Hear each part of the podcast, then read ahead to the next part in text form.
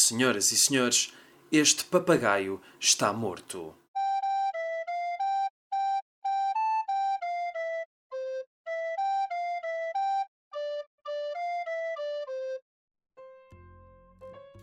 Charles Dickens foi um dos maiores romancistas da história da literatura, ninguém vai contrariar isso, e também foi um grande humorista e um dos livros que atesta esta capacidade de humor do autor chama-se Retratos de Jovens Senhoras, Cavalheiros e Casais, um conjunto de crónicas humorísticas e satíricas que Dickens escreveu com Edward Caswell e que em Portugal foi editado pelas Edições Pin há relativamente pouco tempo.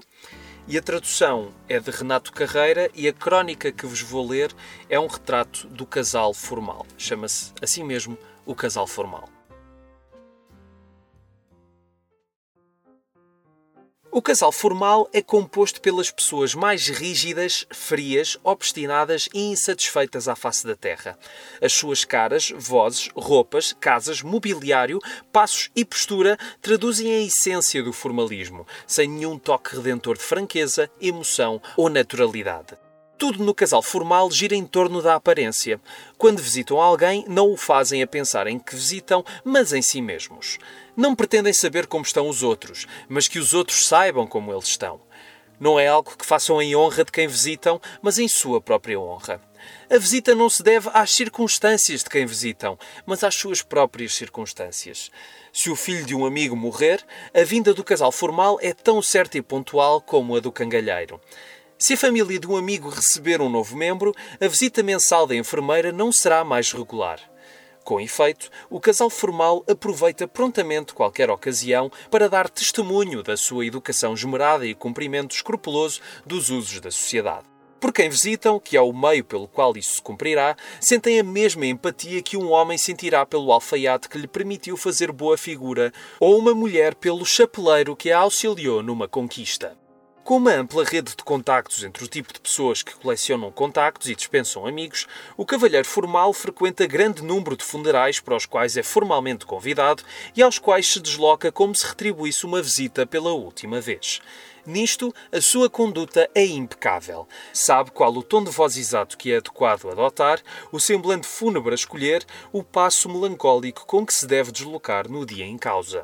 Conhece na perfeição todas as cortesias deprimentes que se devem cumprir numa carruagem fúnebre, sabe quando deve suspirar e quando deve esconder o nariz com o lenço branco e olha para a sepultura a abanar a cabeça quando a cerimónia estiver concluída, com a triste formalidade de um mimo. Que tipo de funeral foi? pergunta a senhora formal quando o marido regressa à casa. Oh! replica o cavalheiro formal. Jamais se viu tamanha e tão aviltante indecência. Não havia penas. Não havia penas, repete a senhora, como se os mortos voassem para o céu com asas feitas de penas negras, necessitando de se deslocar para outro paradeiro sem elas. O marido abana a cabeça e acrescenta que tinha um bolo de noz em vez de bolo de ameixa e que todos os vinhos eram brancos.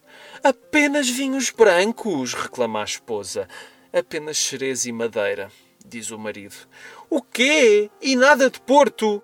Nem uma gota. Sem Porto, sem ameixas e sem penas. Recordar-te-ás, querido, diz a senhora formal num tom de profunda repreensão, que quando conhecemos este pobre homem que agora faleceu e se ele me dirigiu daquela forma muito estranha ao jantar sem ter sido previamente apresentado, me apressei a expressar a opinião de que a sua família ignoraria por completo a etiqueta e não conheceria a fundo as decências da vida. Tiveste agora uma boa oportunidade para fazer uma avaliação pessoal e tudo o que me apraz dizer é que espero que não voltes a ir ao funeral de tal pessoa. Minha querida, responde o cavalheiro formal, não volto. Desta forma, o informal defunto é rejeitado postumamente e o casal formal, quando conta a história do funeral, abana a cabeça e questiona-se sobre os sentimentos de algumas pessoas e sobre as suas noções de decência. Se o casal formal tiver família, e por vezes tem-na, não são crianças, mas pequenos homens e mulheres pálidos, amargos e de nariz afilado. E com educação tão notável que poderiam confundir-se com anões de idade avançada. Na verdade, conhecem tão bem os formalismos e as convenções e comportam-se com tal decoro que ver a rapariguinha partir um espelho em algum impulso desvairado ou o rapazinho pontapear os pais seria para qualquer visitante um alívio e consolo indescritível. O casal formal defende sempre o que é rigidamente apropriado e está sempre pronto para detectar impropriedades escondidas no discurso ou no pensamento que passariam completamente despercebidas a pessoas menos escrupulosas. Assim, se forem ao teatro, passam o serão sentados em completa agonia, numa antecipação de que algo impróprio ou imoral ocorra no palco.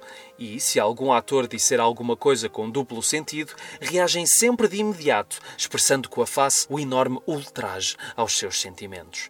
Talvez seja este o principal motivo para se ausentarem quase por completo de locais de diversão pública. Por vezes vão à exposição da Real Academia, mas costuma ser uma ocasião mais chocante que o próprio teatro. Estivemos recentemente presentes numa festa de batismo onde havia entre os convidados um casal formal que sofria, como se torturado, com determinados gracejos inevitáveis em tais ocasiões, ditos e reditos por um dos padrinhos, um cavalheiro idoso de face rubra que, por ser muito popular entre o resto dos convivas, levava a sua avante e mantinha excelente disposição. Foi ao jantar que este cavalheiro se manifestou de forma mais aberta. O nosso porte sisudo e sereno fez-nos ser escolhidos para acompanhar a senhora formal ao piso inferior e, sentados a seu lado, dispusemos de uns momentos preciosos para observar as suas emoções. Suspeitamos que desde o início, por ocasião do primeiro rubor, literalmente o primeiro rubor, a senhora formal não estava inteiramente certa de a sua presença em tal cerimónia, ao caucionar a exibição pública de um bebê, não ser um ato com um certo grau de indelicadeza e impropriedade. Certo estamos nós de que, quando se brindou à saúde do mesmo bebê e o cavalheiro grisalho que propôs o brinde aludiu ao tempo em que embalara nos braços a mãe do novo cristão, a senhora formal se alarmou, afastando-se do cavalheiro ancião como se ele fosse um devasso. Mesmo assim, aguentou. Abanou-se com o leque com expressão indignada, mas resistiu. Cantou-se uma canção cômica que envolvia a confissão de algum cavalheiro imaginário de que tinha beijado uma mulher, e mesmo assim a senhora formal resistiu. Mas quando, por fim, se brindou ao supracitado padrinho, este se levantou para retribuir e, durante as suas observações, aludiu a bebés por nascer e contemplou mesmo a possibilidade de o destinatário da festa ter irmãos e irmãs, a senhora formal não conseguiu resistir mais. Distribuiu vénias contidas, passou pelo autor do comentário ofensivo com passos sobranceiros e saiu da sala em lágrimas, sob proteção do cavalheiro formal.